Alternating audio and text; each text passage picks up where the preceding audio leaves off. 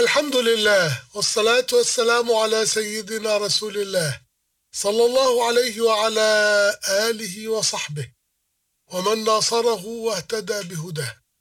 وبعد فهذه دروس وعبر من سيرة أمير المؤمنين عمر رضي الله عنه وأرضاه.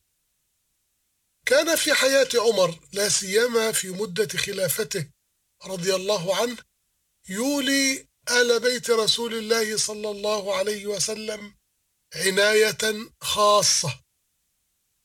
إكراما لرسول الله وصلة لرحمه عليه الصلاة والسلام وتطبيقا لما قاله رب العزة والجلال قل لا أسألكم عليه أجرا إلا المودة في القربى.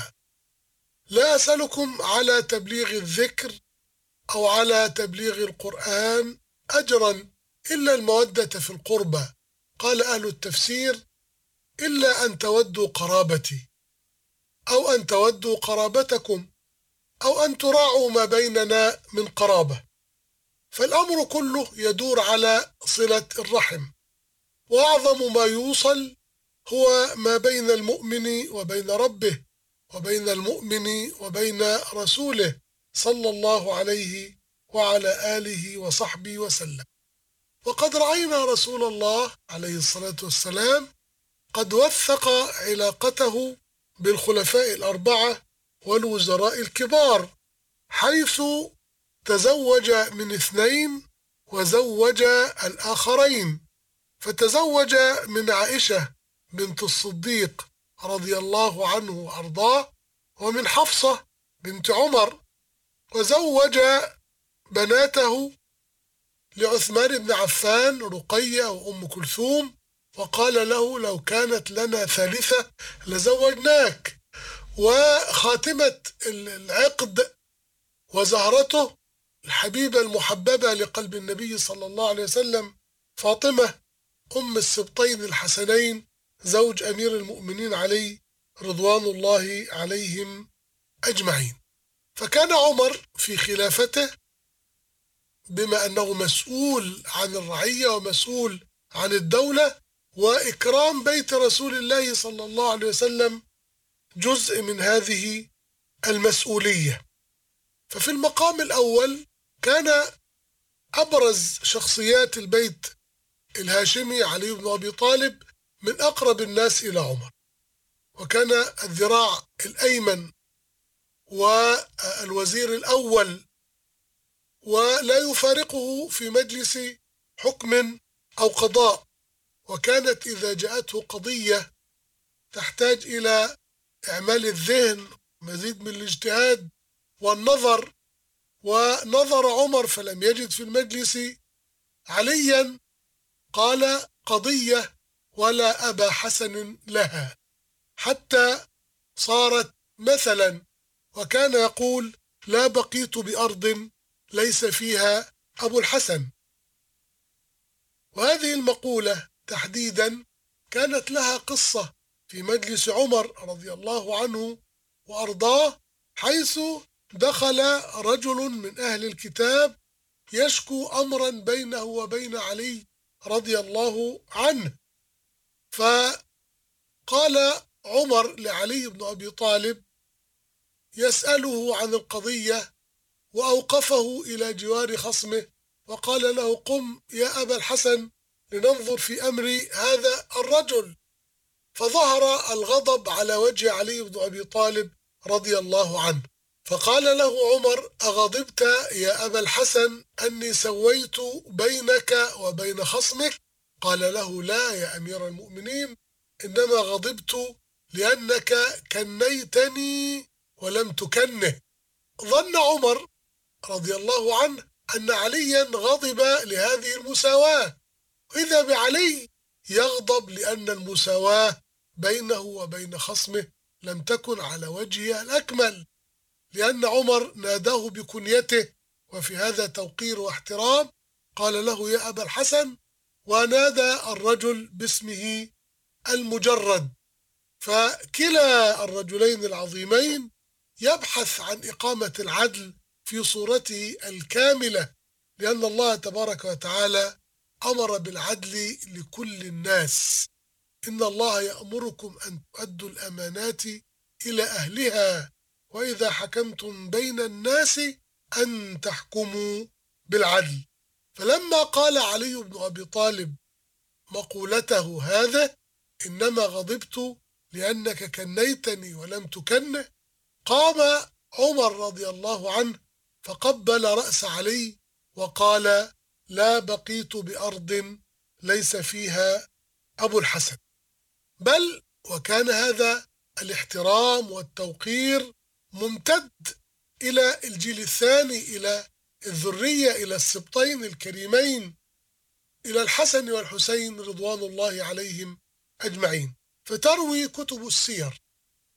أن علي بن أبي طالب رضي الله عنه وأرضاه كان في مجلس عمر قل ما يفارقه وهو الذي يساعده في قضاياه الكبرى وكان لمجلس عمر هيبة معينة ونظام معين ويجلس فيه الناس على قدر أسنانهم وتقدمهم وسبقهم إلى الإسلام والبذل والنصرة.